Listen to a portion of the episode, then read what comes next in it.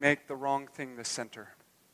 We tend to put at the center of our lives things that are not capable of the weight of the worship that ha- we have built into our hearts by God, and that God alone is sufficient to sustain that. And anything else we will destroy um, by vain expectations of something that's created when we're looking at it to be our, worthy of our Creator. And so he talked about the center. And towards the end of his sermon, he talked about the fact that though God is worthy of being the center of all of our life, and though it gives meaning to everything else, and though that when God is truly the center, we can suck the marrow out of life because we know what the end of each thing is, whether it be marriage or children or, or relationship, boyfriend, girlfriend, or friendship, or hobbies. We know exactly how much they can give and how much they can't because God's the center. And towards the end, he talked about the fact that he could have called us to say, now, because God's worthy of, all, he's the only one who could sustain our desire. Love him. Love the Lord your God with all your heart, mind, soul, and strength. But he made the comment, and I think he was so right, that that would be leaving us just with a command rather than with motivation. And he used the illustration of a fuel tank, that we need to fuel our tanks. And so he talked about the infinite love of God seen in the cross. And how that should fuel a motivation to love one who has loved us so much. And this morning, what I'd like to do is continue with that, looking at the prodigal son and the amazing love of God and how important that is to our identity. And so, if you would pray with me that God might meet with us, we'll start there. Father, it's my desire for myself and for your people to rest confident and fully assured of your love for us, that it would mark us, that it would mark how we live, and most importantly, who we are. That we would know that you are for us, that you will never leave us, you will never forsake us. If you, if you have given us Jesus, how will you not give us all things? So, Father, help us to see rightly who we are in Christ Jesus this morning. And I pray um, that you would graciously use me in that task. Uh, Father, you know I am not fit for the task, but I trust your Holy Spirit to come now, to be with your people, and to do the work I cannot do. So, Father, please come to us this morning and move our hearts closer to yourself. We pray in Christ's name. Amen. Our identity is formed, whether we like it or not, by what people think of us. You, you can see this all over the place. Self help books are filled with it. Counseling offices are filled with people whose either their parent, good friend, mean kids on the school ground set the course of their life by calling them something or saying something to them that set their identity. And it crushed them and it set the trajectory of their life. You'll see this with families and children. I would agree with Dan. The greatest love of my life is my wife and my kids. Um, raising my kids is an amazing privilege. But it is amazing how much my um, opinion matters. It's almost scary to me. I can crush my son accidentally because my opinion matters so much to him. I can crush my daughters because my opinion matters so much to them. Um, my daughter, my youngest, has just really taken off with reading. She's become a really good reader. And it was interesting going back a little while ago because one of the things I did while sitting with her when she didn't want to read, because you know how reading is a drag. Um, I, I, I hate to say it, but when you're not at the place where you can read yet, it's just the formulation of words, right? You're sounding out these boring words, and by the time you get to the end of the thought, you don't know what you said because you're just going word for word for word, and it's a drag. And I remembered saying to her, Sweetie, you're getting to be such a good reader. And it changed the whole tra- trajectory of how she viewed reading. All of a sudden, she asked me to sit down and read with her. when before I have to command her, sweetie, I know you don't want to, come sit down, read to me. and it was just this painful thing that we had to go through. And my opinion on that she was a good reader changed everything. And I think that's true in life. Cyberbullying. Why do young women, young men take their lives? Because some cruel person on the other side of the line said mean things and called them things that they could not handle and began to believe were true, and they gave up. Children and adults can be so cruel, they have no idea the power of their words.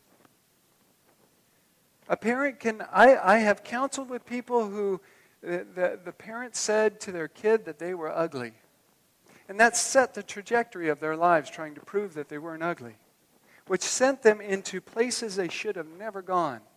Now, it's not fully the parents' fault, but it's amazing the power of words.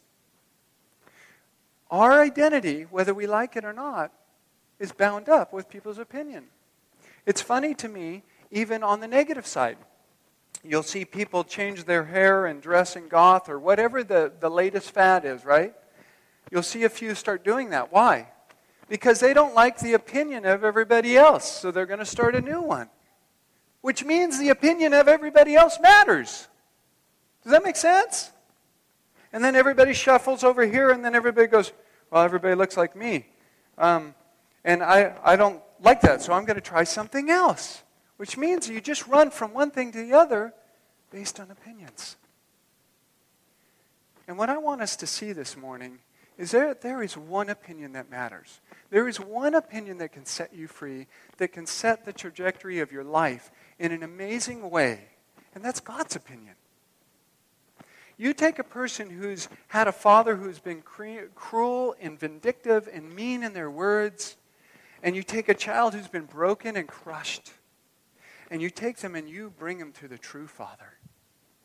And they realize that that Father knit them together in their mother's womb, that that Father loves them, that that Father's with them, that that Father has created them in His image, that He sent His Son to die on their behalf because He adores them and loves them and wants to be with them.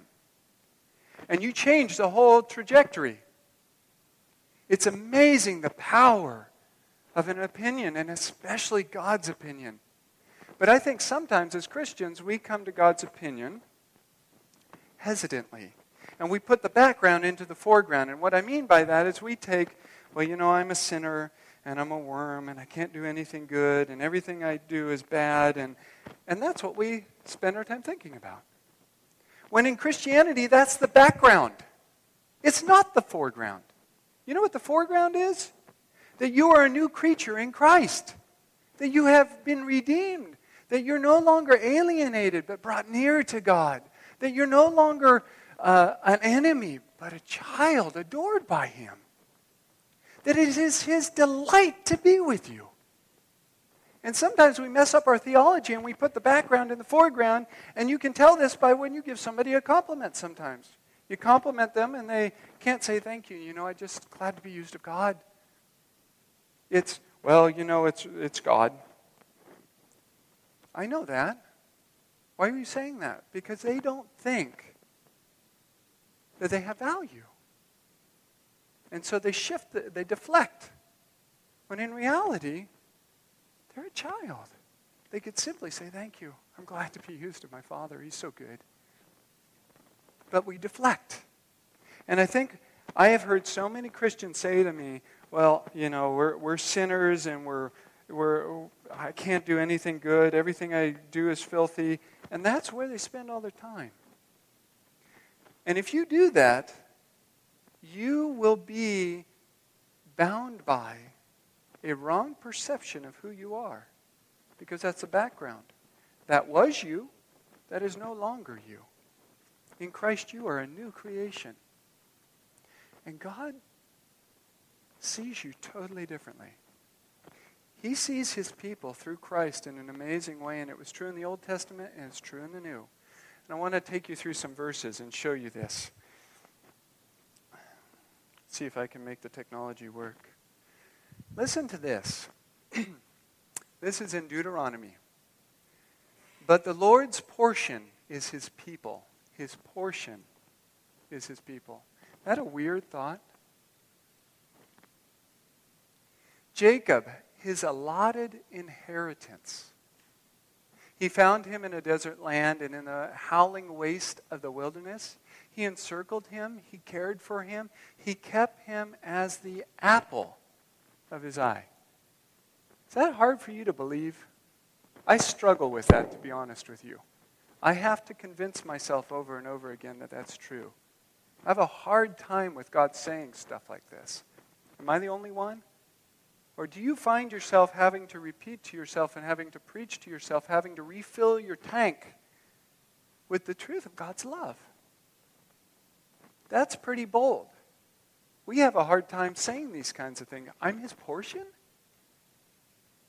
I kind of look at myself like a, like a bowl of maggoty soup. You know, portion? You want this as your portion? That's a wrong way to look at ourselves. We are his portion, his heritage, and the apple of his eye. God is so big and so great that he can make us his focus. Not because he needs us, but because he loves us. Why? Because he's amazing. He just loves us. We become his portion, his inheritance, the apple of his eye. Pretty profound. Look at this next verse. This is out of Zephaniah. The Lord your God is in your midst, a mighty one who will save. He will rejoice over you with gladness. He will quiet you by his love. He will exalt over you with loud singing. Is that stunning? He rejoices over you with gladness? Does that just make your heart pump a little bit more? I don't care what anybody else thinks if this is what my God thinks of me. Their opinion is way down here. His opinion is up here. Tell your wives, tell your children, tell your friends. This is what God thinks of his children. He sings over them, he exalts over them. You are a new creation in Christ. Something that has been in Christ made delightful something he exalts over, something he sings about. You are his portion, his inheritance, the apple of his eye. That is the foreground for the Christian. It is not the background. Sin is not to haze that over, but to be the far distant background of the brilliance of this truth. And what we see in the prodigal son story is the prodigal son had to realize this that he had a father that loved him beyond description. Remember the prodigal son? He finally comes to himself. He had lost everything, at least the younger son. He had lost everything. He had lost his reputation. He had lost his morality. He had lost his self sense of self and self worth being wrapped up in the love of his father. So much so that he would take such a destitute position as a Jewish man to slop pigs, which were unclean in their society. And this is where we find him. And he, and he comes to the Father. And remember, he, I'll get to that. This is what happens. And he rose and he came to his father. But while he was still a long way off, the father saw him, felt compassion, and he ran and embraced him and kissed him. Just picture yourself for a minute. You have lost the entire inheritance. You are coming back filthy, starving, absolutely ashamed of yourself. And this is your welcome he embraced and kissed him. And the son said to his father, Father, I have sinned against heaven and before you. I'm no longer worthy to be called your son. And I love this verse. But the father, The son was going to go on, remember? He had a plan. Father, I'm not worthy to be called your son. I got a plan. Would you let me be a hired hand? Would you make me? The NAS and the NIV both say, use the word make. Just make me a hired hand. If you would do that, I would be pleased. But the Father doesn't even let him get there. He lets him out of grace finish his confession and make right. But the minute his son goes to say, This is the plan, the father says, No, I have a plan for you. I have a plan. Listen to my plan. But the father said to his servants, Bring quickly the best robe and put it on him. Put a ring on his hand, put shoes on his feet, and bring the fatted calf and kill it. And let us eat and celebrate. For this son of mine was dead, he is alive again, he was lost and is found. And they began to celebrate. That is the heart of your father towards you. He embraces you. He kisses you. He takes his son who had lost everything, who had made a mockery of his family. The father doesn't even, uh, like with Adam and Eve, he does, he gives up he gives up some of his uh, reputation. In the garden, what, what did God say? He made this beautiful garden. He told Adam and Eve, There's only one thing you can't do. I've made everything gorgeous for you. I've made everything perfect for you. I've made everything right for you. Just don't do this one thing. It's treasonous. They did the one thing. What was the rule? If you commit treason against me, after I've been so good to you, as your creator and the Father of your life, you will have to die. And the amazing thing, right at the beginning of the story of the Bible, is God doesn't do, He doesn't commit justice. He extends grace right at the beginning. Now, I know some theologians say, well, they died spiritually. No, I don't think that's the point of the story because we find Adam and Eve hiding behind a bush. Why? Because they were scared to death. They thought the Father was going to kill them because they had broken command. They had been treasonous towards the one who had been so loving, and they deserved death, and they were scared. But instead of that, he extended grace immediately. And we know this because of Romans 3. He looked over and beyond to the cross for their sin He said, I love you. You're going to have consequences, but I love you. And I'm going to restore you in such a way that you're going to know how much I love you. So he looks over and beyond. This father, son comes, makes his plan, and the father says, No, I have a better plan for you. Tell you what, you look terrible. Go get the best robe, my robe, put it on my son. I want everybody to know he's my son, and I am glad to have him home put the ring on his finger. He's fully instated, fully received. I want everybody to know he's my son, and there is nothing between us anymore. In fact, put shoes on his feet. He had gotten so bad off, he didn't even have shoes, sandals anymore. So the father makes him look like he never left. That was his embrace. And then they celebrate. He kills the fatted calf and they celebrate. Do you know what your father's opinion of you is? He loves you with abandon. He knows you have failed. He knows you have broken suit. He knows you have been treasonous. Every one of us, whether we're the younger son or the elder son. Younger son runs off trying to find the center in everything in wild living and all that the world has to offer. The older son tries to find it in being good and obedient. But neither one loved the Father. The Father still receives him. And they celebrate. And this is a theme throughout the book or throughout this chapter. I want you to look at this whole celebration idea. Look how it continues. In 6 and 7, it says this He calls together, this is the man who lost his sheep. And he went and he left everything behind, left all the other sheep behind to find it. He calls together his friends and his neighbors, saying to them, Rejoice with me, For I have found my sheep that was lost. Just so I tell you, there will be more joy in heaven over one sinner who repents. And then again, the lost coin. She calls together her friends and her neighbors, saying, Rejoice with me, for I have found a coin that was lost. Just so I tell you, there is joy before the angels of God over one sinner who repents. And what he tells the oldest son, son, it was fitting to celebrate. This is after his son rebukes him, his oldest son, when he goes to plead with him. He says, It was fitting to celebrate and be glad. For this your brother was dead and is alive.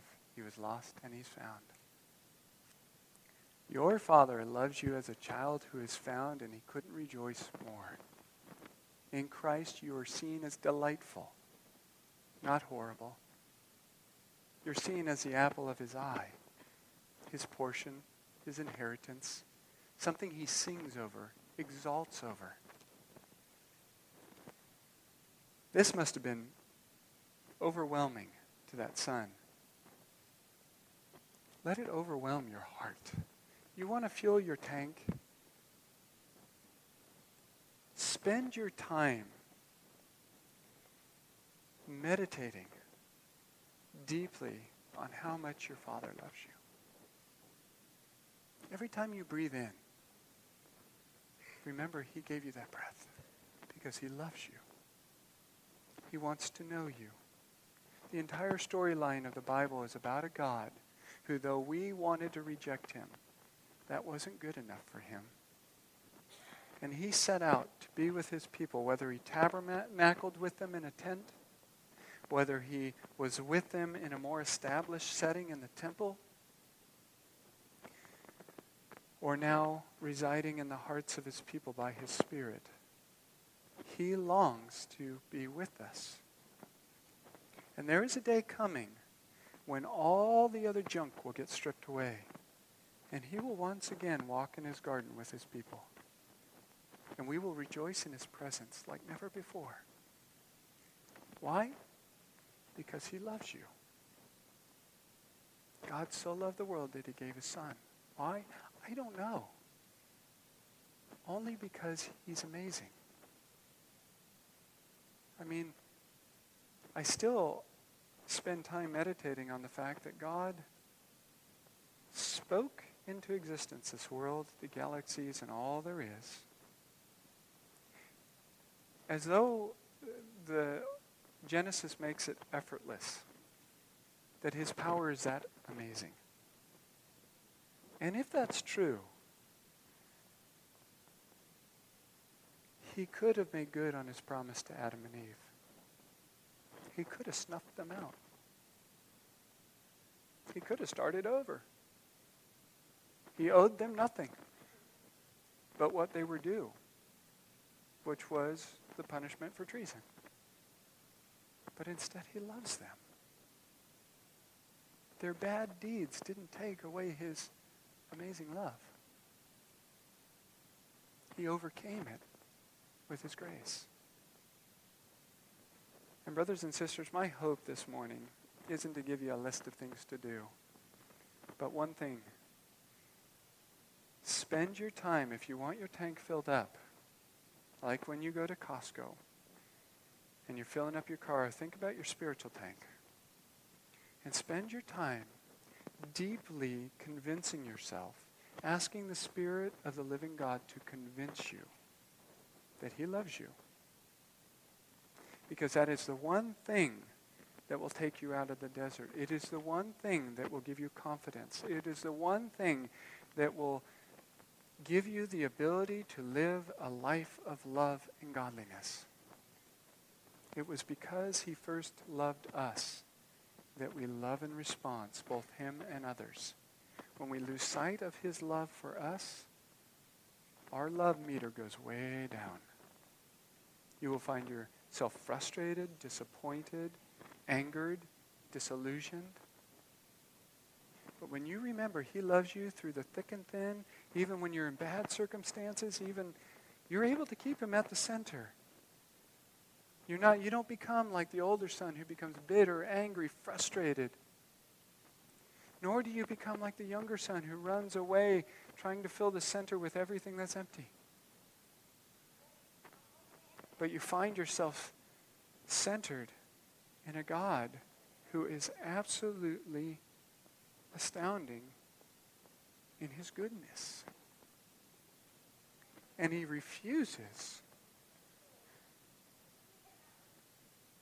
to not let his children know that. He rejoices over you. He screams forth from the beginning of the Bible to the end of the Bible that he's committed to you, that he'll never leave you. He will never forsake you. He will be with you through thick and thin. And at the end, he will take you home. Why? Because he loves you. He loves you. And as Dan said last week, there's no better reason to come home. He loves you. Would you pray with me? Father,